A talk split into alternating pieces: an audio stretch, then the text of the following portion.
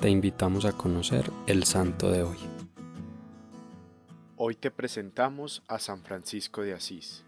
Aunque nació en el año de 1182 en Asís, hace casi 850 años, es uno de esos santos que no ha perdido vigencia y siempre tiene algo que enseñarnos. Quizás por eso, el 13 de marzo de 2013, Jorge Mario Bergoglio, al ser elegido sumo pontífice, decidió por primera vez en la historia tomar el nombre de Francisco.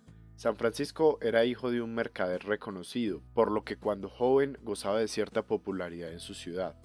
Como su padre vendía finas telas, Francisco se acostumbró a vestir de las formas más elegantes y se dejó influenciar por los ideales caballerescos de su época.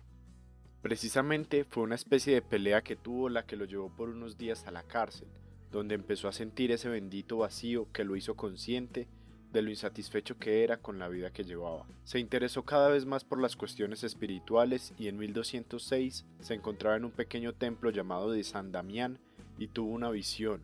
Una de las imágenes de Cristo le decía, Ve Francisco, repara mi iglesia. Ya lo ves, está hecha una ruina. Francisco interpretó el mensaje como seguramente cualquiera de nosotros lo haría, fue a la tienda de su padre, tomó unas telas, las vendió y entregó el dinero al párroco de San Damián, con el objetivo de reparar el templo. Aunque sabemos que eso no era lo que Jesús le decía, sí tuvo un gran efecto esta acción, pues su padre vio con malos ojos el derroche de generosidad de su hijo y lo hizo renunciar a cualquier herencia. Francisco lo tomó tan literal que hasta sus finos vestidos los entregó a su padre. Ya completamente pobre, Francisco se fue como voluntario a un hospital de leprosos y los asistió con cariño. Luego volvió a su ciudad y a la iglesia de San Damián, y con sus propias manos empezó la restauración de este y otros dos templos más. De todas maneras, no era lo que Dios le pedía.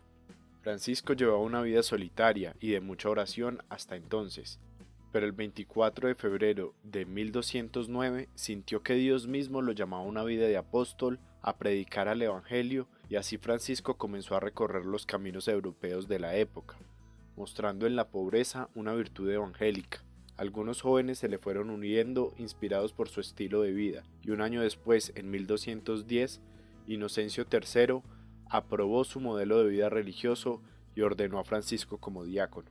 En sus últimos años redactó la regla franciscana, que sirve de modelo para las diferentes órdenes religiosas de varones y de mujeres que sienten la inspiración del Espíritu Santo para imitar a Francisco en la pobreza y la alegría capítulo aparte merece su relación con la creación de Dios, en donde siempre vio al Creador mismo y trató con absoluta ternura y respeto a cada planta y animal, ejemplo que hoy nos apela en nuestro estilo de vida ambientalmente insostenible.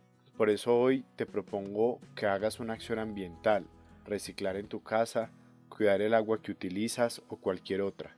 Como oración haremos el canto de las criaturas de San Francisco de Asís. Altísimo y omnipotente buen Señor, Tuyas son las alabanzas, la gloria y el honor y toda bendición. A ti solo, Altísimo, te convienen, y ningún hombre es digno de nombrarte. Alabado seas mi Señor en todas tus criaturas, especialmente en el hermano Sol, por quien nos das el día y nos iluminas, y es bello y radiante con gran esplendor de ti, Altísimo. Alabado seas mi Señor, por la hermana luna y las estrellas, en el cielo las formaste claras y preciosas y bellas. Alabado seas mi Señor por el hermano viento, y por el aire y la nube y el cielo sereno y todo tiempo.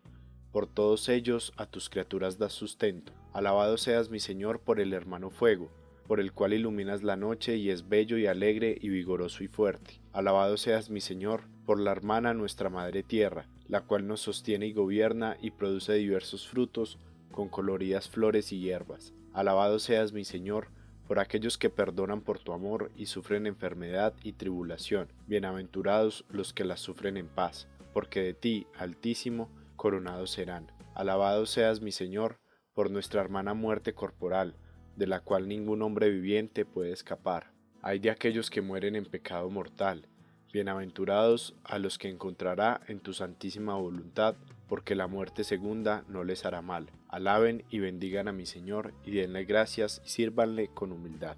Cristo Rey nuestro, venga tu reino.